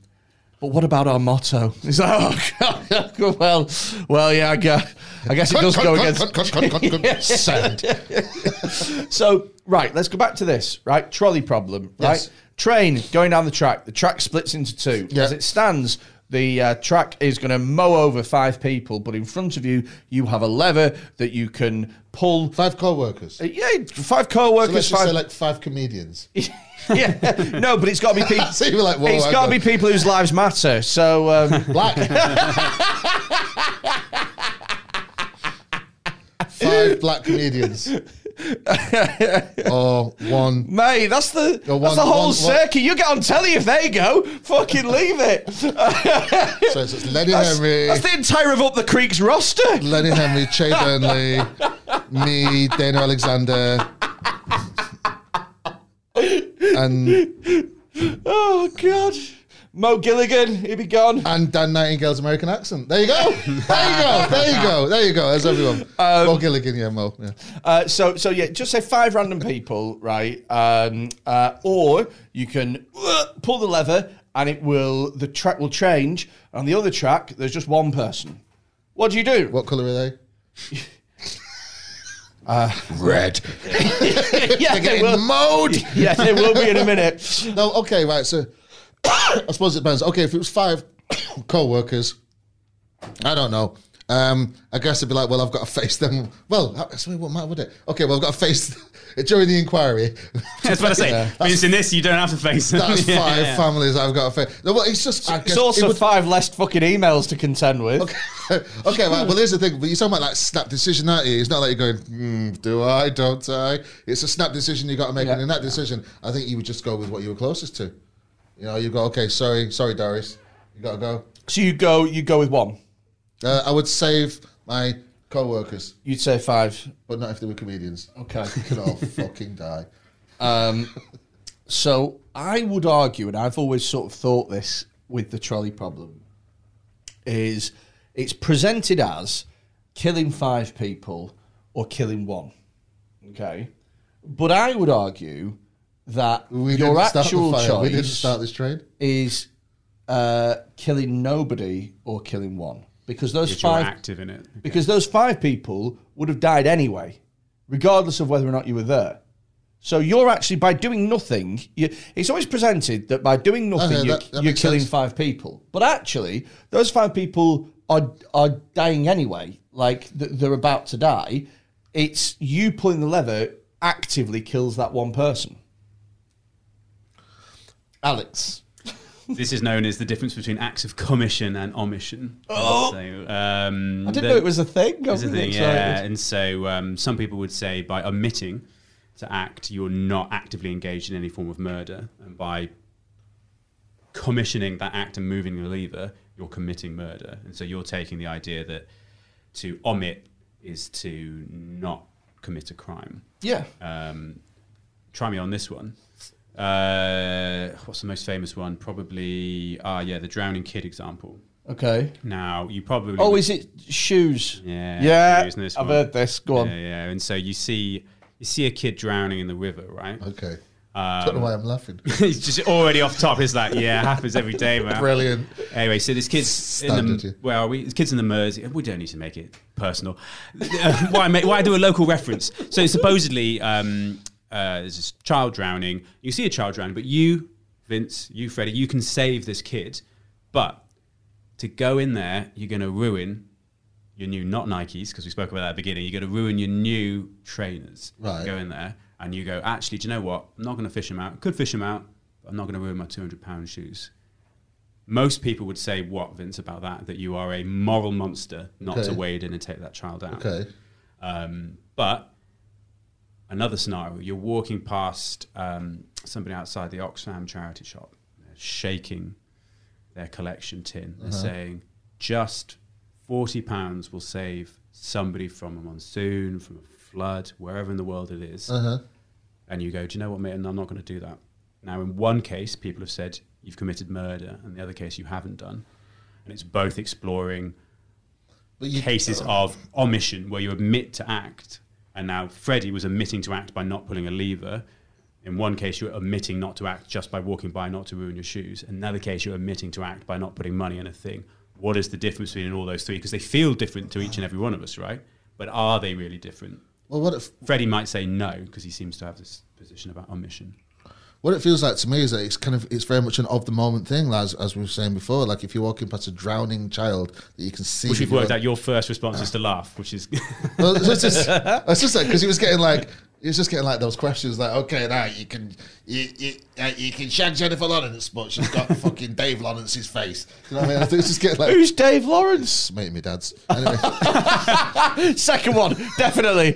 I want to, I want to see your dad's Right. mate. you don't. you don't. It's a tough one. Anyway, um, uh, just concentrate on the body. But right, so doggy only. It's the only answer to that. Anyway. Yeah, but you can hear him. No. Oh. and you'd ruin your shoes. Anyway, Right. Okay. So this thing. Okay. She passing. This is this kind of what I'm getting. You passing. It's it's a child and it's drowning. And it's immediately there. Obviously, fuck your shoes. You're gonna go in and you're gonna do that. Uh, you're walking past um, somebody outside Oxfam and they're shaking its head, saying like forty pounds or so. That is the difference. That's not a real and immediate danger that's happening. In your presence at that moment, you can't affect Well- that. I mean, yeah, you could put forty pounds in that, but that forty pounds isn't going. That forty Vince- pound, hang on, that forty pounds is going to a fucking charity, which is going to take its fucking monstrous cut out of it, and then at some point, okay. it might filter so, down. So somebody. take that out. Pretend, for example, that you knew that this charity was wholly ethical and gave hundred percent of your money to that, because because what you're doing is you're trying to reason with things that don't really matter. You go, oh, well, the charity takes a cut. That's not really what we're focusing on. What I find interesting is why is it why is it that the issue of immediacy is so important to you? Why do you have to see human distress and suffering in order to be motivated into action? I don't know. I'm just a, I'm an off the moment guy. I don't know what to say. Man. Like if look if something shit. That's I am. I am that. I am that. I am that. I am that crisis guy. I guess I always have been. Like you know, some shit's going. I'm, I, I I go into a calm and I just try and fucking deal with shit straight away. But and maybe yeah, I don't long term plan. Maybe this is probably this is as, as well. But this is a So what I would do uh, if I saw the child drowning, and I can't overstate this option enough, What's your stop is to take my trainers off. yeah yeah yeah. Smart man. And just uh, smart man. take them off, put them in a nice little pile, and then go. Well, look, my thing is, is with the trolley problem, pair. Put- Don't put them in a pile. Just put them one with on your, the other. with your shoes. with your Don't want to ruin them, mate. with the trolley problem, uh, your action, if you like, to save the five, kills the one. Yep. Okay, and having uh, ruined trainers is not the same as having the death of a person on your hands. it's, it's not Or- the same. or five. So yeah, or five. So it's not. It's not the. Well, no, because I would argue that the death of the five is never on your hands. Because if they were going to die anyway, then why should it be on you? You're not. You, because you well, I was I would argue because your inaction was responsible for the death of those five people. but those five people die anyway. yeah, I know, but those five people people could have been saved by you. Uh, the You death know on of, Love Island when their defense. I'm going there. You know on Love Island where the defense on one of the challenges I is don't. like, you know, it was a challenge. You know, and I snogged another girl. She really wanted to win. But you know, it. But the response is always like, oh, you know, they approached me, they pulled me, like as though they weren't the active partner. Yeah. Like if your partner was, who is it, Dave, but with Rachel's body, whoever your partner is, whatever, they go off, Um, and you're like, oh, you know, I wasn't an active part, I wasn't active in My it. partner is not David Rage. it's Jennifer Lawrence. Dave Lawrence. Your partner, Dave Lawrence, Vince, as you were mentioning earlier. Well, yeah. Like, if you if you were like, uh, it's okay, you know, they slept with somebody else, but you know, the other person was on top, they weren't active. yeah. Do you know what I mean? Yeah, I hear you, what you're you, saying, I hear wouldn't what you you're wouldn't have any. It's like, well, he didn't do anything. It's just That you just lay that- there erect. Yeah. Like you'd be like, ah, that lever was pulled. Even Ah, if you we weren't go. pulling That's it. what I was reaching. There, There we we go. go. There we Felt go. it. I just love the idea of just being led perfectly still, but completely erect and going, I am not an active participant. this technically doesn't count. Um, You're just on Peter Peter Singer, the utilitarians on the phone, though, all the way through. I was like, yeah, no, omission and commission different. yeah, I, I do think it's I, I do think that the, the thing is interesting though, but I don't think that the moral obligation of saving a drowning child, even though it's ruining your shoes, is the same as uh, saving um, five to you know with one. Like I like I don't think it's what would you say congruous. Um, that fucking word came out somewhere in the back of my head, didn't it? Um, you were angry at that word. yeah, I was. you I were was, you were unhappy. You I was that angry word. that it's been hiding for so long. Is it one of those words that's got two U's, like congruous, or is it just congruous? I don't believe it. Ooh. C O N G R U O U S. I think it might be one of those words that is Congruous, only yeah. Uh, only has the denial of it, isn't it? Like incongruous, incongruous. Congrouse. Um, anyway, here's the Anyway. thing, right? So you know, you I save know. your one, you save the one. Uh, so, so you save the five and kill Yeah, the one, Yes, right? yes, yeah, yeah. What about? Let's just mix it up a little bit. Each Let's time you have a- make it like, what about if let's- the one was so a real we're making we're, we're making it we're changing it a little bit. Okay. The one is the leading cancer researcher in the UK, uh, in the world, and is pretty fucking close to a cure. And the other five are comedians. No, the, yeah, the other five are comics. They are fucking dead. They're dead. They are dead. Okay. The the one is a um uh just a normal person, just a, an old man called Frank who nobody really cares about. Bye, Frank. And the five are paedophiles. Oh, right. Well, give me the full. Okay. oh, well, Because you said bye Frank a bit quick, didn't you? and then you went, oh shit, bye, Frank. Hi, guys. High five. high five. Oh Uh, god. no. Um. Okay. Well, I mean, we could do this all day. yes, Uh, yeah, and we right, are yeah, going fine. to Okay, close the doors. Yeah. Sure. Um. Right. Okay. The pedos die. Okay. Well, but Frank lives. Frank but, lives. but there's a more This has been interesting- picketed. Goodbye. This, My name's Frank.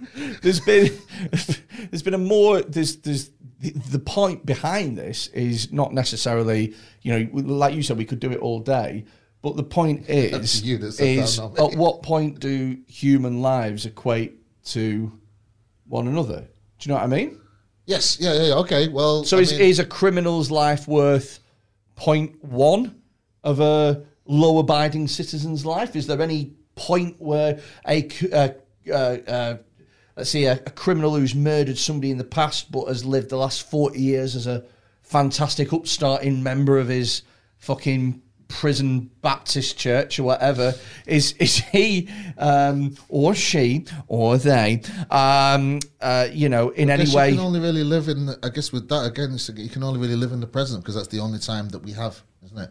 The only time that we actually enjoy is the present. That's- so if somebody is a bad pedo now, then maybe it's time for them. Whereas if someone somebody did something awful, like somebody killed somebody forty years ago, and it's been pretty sound in the prison Baptist church since, we're like, no, yeah, okay. But why should but why should You they right, matter Frank. more? Why should they matter more than somebody who has always been sound? Because wait, What?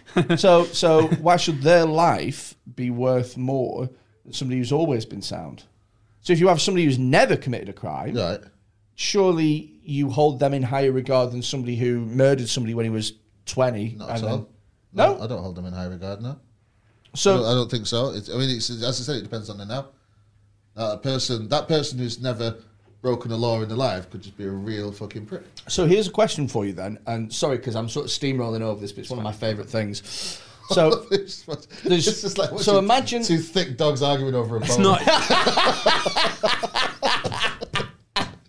Music going, So- can openers there, guys. so one When you're steamrolling over this, is it the one or the five you're steamrolling over? I can't tell. it's the five, you know, and I feel no guilt. Uh, so imagine one person on each track. If you, right? okay, yeah. one person on each track. One person is a normal, law-abiding citizen, always lived a good life, never done anything wrong. Other track Cunt. is criminal who who murdered at twenty, but ever since then has been an upstanding member of the community. How- how old is and he? here we go. How old and, is he? And eh, well, I don't know, fifty. Okay. they're both fifty. Fuck it. Um, as it stands, the train is going to mow down the ex-criminal unless you do unless, the lever. unless I murder the Uh, law-abiding citizen. Unless you murder the law-abiding, unless you murder Denzel Washington in law-abiding citizen. Um, my so, man. do you do you make the the switch? Either of you? Do you do you do the pull? No, no. Um, wait a second. So where where is it? What's what, its, its trajectory is to murder whom? Its trajectory is to murder uh, the ex-criminal unless you pull the lever. Okay. Um. Yeah, I'm staying the fuck out of that. Okay, but swap them around. So now its trajectory is to Either way, I'm Kill- staying. Either way, I'm staying out of it. the law. So that's so that's interesting, and that to me says that you place value on the pulling of the lever. My analysis of Vince place there would be that those two people of the are of increasingly equal value, right? Right. So it's less about omission and commission there, but my analysis, we Vince sees those people as being Yeah. too difficult to choose between. I between. don't. I, So it's I- less I about see the it as a- lever, the pulling of lever is definitely important. I wouldn't even say it's important to me. It's if it's something I've got to do, Yeah. then or not do. If it's if it's a task I've got to perform, then fine. I'll either do it or I won't. But if you're asking about the difference, the importance between, as you said, it's just Well, that's one of the things for me is that you have to assign a value to the action of pulling that lever because that ha- having the agency to to make the decision is in itself worth something. Mm. And so you you know if people are, are you know I hate to say it, but if if there's two people who are too close to call, then the action of pulling the lever can be the separating fact, and people go, well, I'll just leave it. Maybe. Yeah, yeah. So does this relate? This relates kind of currently to sort of modern behaviour. Then does it? I would I would imagine. Say like post, say post like you know post lockdown. People, some people believe that like you know when they wear the mask, like they're they're the one they're doing it because they believe that they're doing the right thing, and others kind of are we? So you can, you can relate all this back to like Corona again, right? It's in the sense of like the greatest utilitarian question at the moment is the question of like, do we vaccinate the younger population? This might be a more difficult question for you, Vince. I know you don't want to take it personally, but um, at a time when children, particularly those under 18, are very unlikely to become unwell from coronavirus, it can still happen, but very unlikely. Is it right to offer the vaccine to those people when people are dying right now in the developing world um, because of a lack of access to this medicine. And so That's- well, that's, that's- something well- that, as a democracy, we could be being more active about. With Very true. As well, uh, people would argue they'd say, well, there's a danger of transmission within the community, even though if it's not Yep. going to kill those people. But I guess pretty much every scientist would agree that the greater danger is having large unvaccinated adults uh, where a variant might. Uh, you know, evolve, which is immune to the vaccine, and then we'll put us all back into fucking square one. It's well, see, And so the question about the levers is if we don't vaccinate people under 17, there will be some young people who are very unwell and possibly die because of that decision. But the greater, uh, I think, obviously more, more moral decision is to export bloody loads of vaccine but this is the thing. right away, But I guess but- fast. Yeah. But that's my. That's my where, take where, where this, I guess, well, where this goes is it's, it's a reliance on the validity of the vaccine itself. On, on so its, that on so its, yeah, on its I, work- I'm, on its I'm assuming. Yeah, um, if you- we've chosen not we've chosen not to debate that. We can do that. Uh, I've assumed uh, the Yeah. surface level If you assume that analysis it's, that it's effective. Yeah, if you assume that it's it's an effective vaccine, because we're not we're not talking about whether or not the We vaccine can we is can debate that. I'm happy to do it. You know, I got it in there early. You know, I've met the people who developed it. I'm you know happy to be the advocate. Sure. Um, But it's well again, kind of. Um, I don't know. It's, there are so many um, variants, as you say. So so many di- so many different variants with this. Like, I mean, that's. God, are we going to go on that fucking debate? Are we going to go because We're going to leave it, I think, for another. because I'm going to say because that's that's it's before it even starts. It, it's it's, it's We're gonna so much. we're gonna leave it for another time because I think with things like that, I think people get entrenched in where they already are. Do you know what I mean? So Did you burp and ah then? no, no, no. I, just, I, I gave it real uh, gusto. Wow. Uh, so it's like, oh, like Um, uh, but Leo, yeah, man. Leo McKern, you're a little bit. It's there. well, the thing is, the, uh, the thing is with with the debates like this. I, again, I love the trolley problem, but like you said, it's got a million and one different applications and stuff because, like you said, there's decisions like this being made every single day. Um, and I think that, I mean, I'm, I'm kind of sketchy on utilitarianism as a whole, to be honest with you. I just think it's all, again, it, it's so hard to define what is the greatest good for the. Yeah. The greatest number is usually very easy, but the that greatest. bit of it's easier. Yeah, but the greatest good bit is really hard about how it's going to affect people. It's like, like the education system, leave no child behind kind of thing as well, isn't it? There is kind of that. It's kind of there's a similarity, isn't it? what do you mean? You know, in terms of like leave no Limited- child behind. limited As in, like resources, yeah. basically, like no kid. Basically, you've got to. You can't be. Like I remember when I did the Three Peaks. I did the Three Peaks uh, years ago once, never fucking again, with a bunch of comedians. I was in like the lowest rung. Basically, it was like me, Dave Turquoise, and Seymour. Yeah. I mean, like that was the unfit gang. Yeah, yeah, right? So yeah. there was us, and we were like on the bottom. We did, um, and Oh, man, where was it? Where was it going with this? Leave no child behind. You might Leave yes, yeah, but it was yeah. We we got a second was thank you. Scafell Pike. We're on Scafell Pike, and I just fucking melted down. I had a meltdown. I was fucked. It was like four o'clock in the morning. I was in bed. My bag was too heavy. I was like, I can't go. Uh, uh, uh. So and I just kind of stopped, and they had to stop everybody. But what he did is he's like, okay, look, five minutes. Went, right, you have your glucose bar. He went, right, you're leading. Like, I can't lead. Like, no, you're leading. We're all following you now. And I just felt so sorry for the rest of the group because I could barely fucking walk. Do you know what I mean? But there's that lead, leave no. What happened is that entire group was hampered by my unfitness completely, by my the fact that I couldn't take, I could barely take a step. So- So they went up the rest of the mountain at my pace, which was slow as fuck. I mean, technically, the utilitarian approach there would have been to put you down. throw me out. just leave me. Sort of like, you know, like Lenny, Mice and Men. And they go, Vince, go over there and, uh, and picture a, a pub or something like that. Does it have cold pints? It does have cold pints. Then shotgun to the back of the head, leave you to the farmers to find. Oh, I never knew that. I've never, I've never seen a Mason man. Have you not? I've ruined the end. I've ruined the end of it yeah. massively. Cheers. Uh, Lenny dies. Freddie Steinbeck. so, uh, before we go, um, have you got anything that you want to plug, uh, Vince? I don't think I do. No. Uh, no, I don't. No, I don't think so. I mean, no. Have you got anything that you would like to plug, Alex? Yes, I would like to plug the comedian Alex Farrow and his current work, Philosophy Pig, uh, appropriately named for the Pigoted podcast. Alex Farrow, Philosophy Pig. Why can did you call it philosophy pig? I- i- Is it because of the pig that wants to be eaten? No, no, because of um, the Piggy Pleasures, because of J.S. Mill, and saying better John to be- Stuart Mill. John Stewart himself. yeah, Okay, what yeah. what are the piggy pleasures? Sorry. Piggy pleasures are the lower pleasures. You know, J.S. Mill says it's better to be Socrates dissatisfied than a pig satisfied.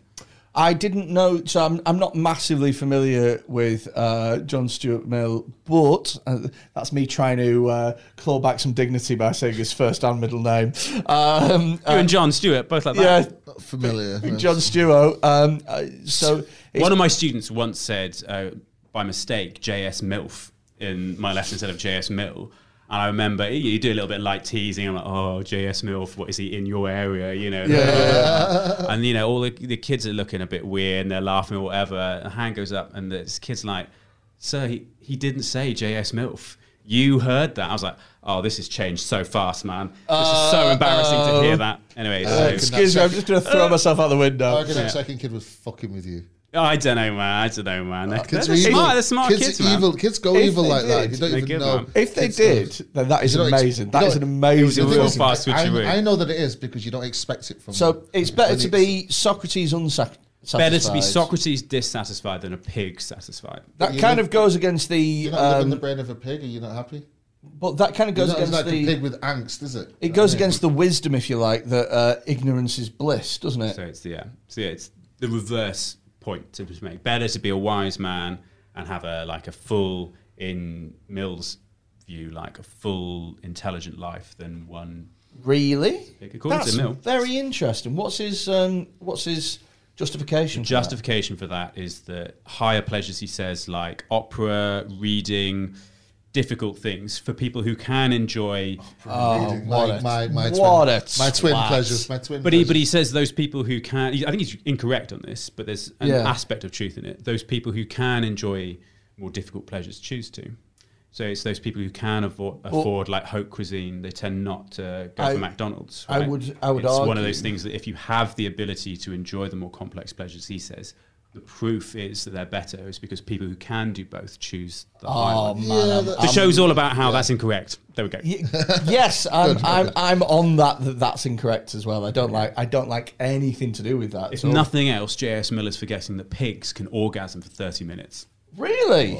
Yeah, damn, that's one satisfied pig. Fuck it. That's why they make that noise Yeah, Was that long like time, uh, a- when I pull my dick that- out. Sorry. So that's, that's, that's, that's a boy pig, isn't it? It's a boy pig. I believe it is the male pig that can Okay. orgasm Did for 30 female- minutes. Did female Um, the source orgasm? uh, I've not checked. Because thinking that it's probably like most of that thirty minutes is just fucking going through that curly fucking thing, there, isn't it? it's long, isn't it? Long, he's good. You know, it's curly. going, Yeah, it's you know, going back to what he said, we will finish this podcast. You, it's not my first pig orgy. You know, going back to what he said about Yeah, yeah. how, um, uh, you know, there's the reason that people indulge in higher pleasures is because they feel inherently better than these lower pleasures. Isn't That's uh, that's not quite what he said, but close to it. Yeah, that they ch- they choose the more difficult pleasure when they have the easier pleasure. I mean- offered to them. surely that's bollocks because part of the reason I think that people quote unquote indulge in higher pleasures is because of the snobbery around it. People, the reason that people go to a nice restaurant is not necessarily just to eat nicer food; it's to be seen and to be active in going pleasure to a nicer restaurant. Well, you you know, it's three comedians around a table. We've all been, we've all heard the argument like, oh, that's, uh, you know, that comedians, they're all right, but their stuff's a bit easy. It's a bit hackneyed. or Yeah, it's a whatever, bit hack- right. Like for comedians around a table, and then maybe this is where I'll convince you that J.S. Mill isn't completely wrong. You'll always hear the argument, and I bet you've given the argument at least once. It's like. Yeah, but like this stuff's a bit smarter, or this stuff's a little bit more complicated, or like this stuff's a bit newer, and therefore we think it's like a higher pleasure. It's better to laugh at insert your favorite comedian who's a comedian's comedian here than this other one. And I hear it again and again and again. We all think that we're like Democrats who like, you know, all pleasures are equal, we're not snobs. But there's a form of snobbery in all of us, and as comedians, all that's our one. we're all snob- definitely. all I'm not going to name Yeah. any names, but we're like you know snobs what? about some people. Oh, that is that is I will name names. I'm not. that is a, that is a fair point to be honest with you. Right, we're going to leave it there. Philosophy Pig, check it out. Uh, don't check anything out of Vince's. He's not got anything. oh, well, I don't. That sounds shit. That sounds shit. Uh, and if you have enjoyed it, uh, we have a Patreon, um, patreon.com forward slash pigoted. Uh, you can sign up from just £3 a month, and for that, you get early access to episodes. You get an extra episode called Pigoted Extra. You get access to Discord servers, to Telegrams. You get merchandise uh, discounts, and all sorts of amazing shit. Um, so, yeah, if you have enjoyed this, then make sure you're subscribing on whatever platform you are listening to and uh, follow us on Patreon to keep supporting the podcast. But other than that, we'll see you next week. Thank you very much. Bye. This episode of Pigoted is sponsored by Taylor's Toys. Taylor's Toys are a sex toy company. They specialize in doing high quality sex toys that won't fall apart after one or two uses. Head over to taylorstoys.co.uk, check out the amazing range that they've got on offer, and if you use the discount code PIGOTED at checkout, you get yourself 10% off on all products. Taylor's Toys, spice things up in the bedroom. Thank me later.